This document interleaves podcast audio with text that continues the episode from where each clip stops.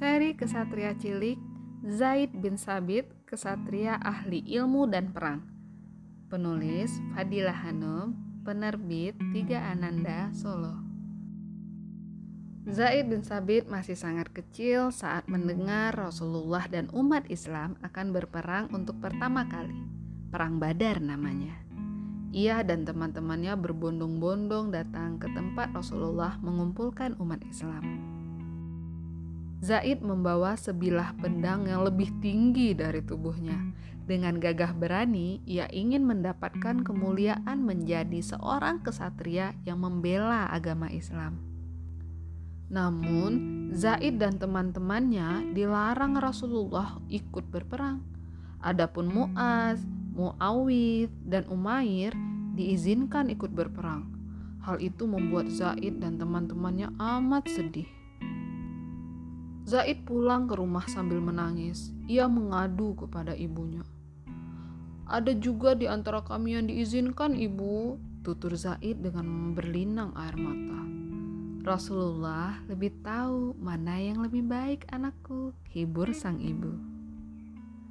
Di perang kedua, melawan pasukan kafir Quraisy, yaitu perang Uhud, Zaid dan teman-temannya kembali datang mereka sudah berlatih berperang dan lebih siap menjadi kesatria untuk membela agama Allah.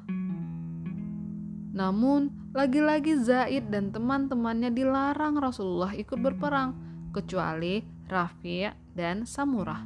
Zaid dan teman-temannya sangat sedih. Zaid pulang ke rumah dengan menangis. Ia kembali mengadu kepada ibunya.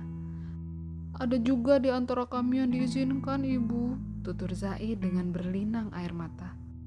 Rasulullah lebih tahu mana yang lebih baik anakku, hibur sang ibu lagi. Anakku, berjuang di jalan Allah tidak hanya dengan berperang. Jadilah seseorang yang berilmu. Pesan ibunya yang segera disetujui oleh Zaid. Mulai saat itu, Zaid makin giat belajar – ia mempelajari berbagai bahasa selain bahasa Arab. Zaid juga mempelajari ilmu agama dan menghafalkan Al-Quran. Saat itu, Al-Quran dijaga kemurniannya lewat hafalan para sahabat. Al-Quran belum ditulis dalam bentuk kitab. Zaid tumbuh menjadi anak yang berilmu. Di usia 13 tahun, ia sudah menguasai banyak bahasa, Bahkan Rasulullah mengangkat Zaid sebagai juru tulis beliau. Saat itu Rasulullah biasa menyurati pemimpin-pemimpin di luar Islam.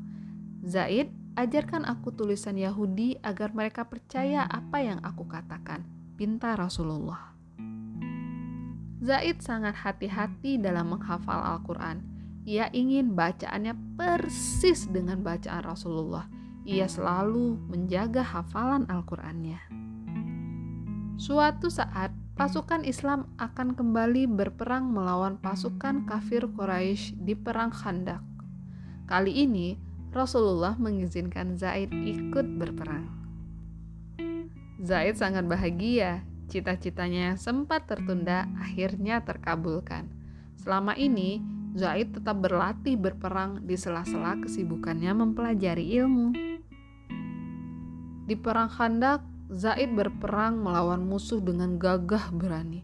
Di perang itu, pasukan Islam membuat strategi atas ide dari salah satu sahabat yaitu Salman Al-Farisi.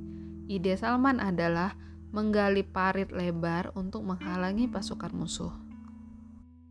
Di perang Khandak, 3.000 pasukan Islam melawan 10.000 pasukan kafir Quraisy. Pasukan Islam meraih kemenangan gemilang meskipun jumlah mereka lebih sedikit. Setelah Rasulullah tiada, Zaid diminta oleh Khalifah Abu Bakar mengumpulkan ayat-ayat Al-Quran dalam bentuk tulisan agar terjaga kemurniannya. Zaid dipercaya sebagai ketua tim yang menyusun Al-Quran pertama kali. Zaid juga dipercaya di masa Khalifah Utsman bin Affan untuk hal yang sama. Besar sekali ya jasa Zaid bin Thabit. Ia tidak hanya kesatria yang ahli perang, tetapi juga ahli ilmu.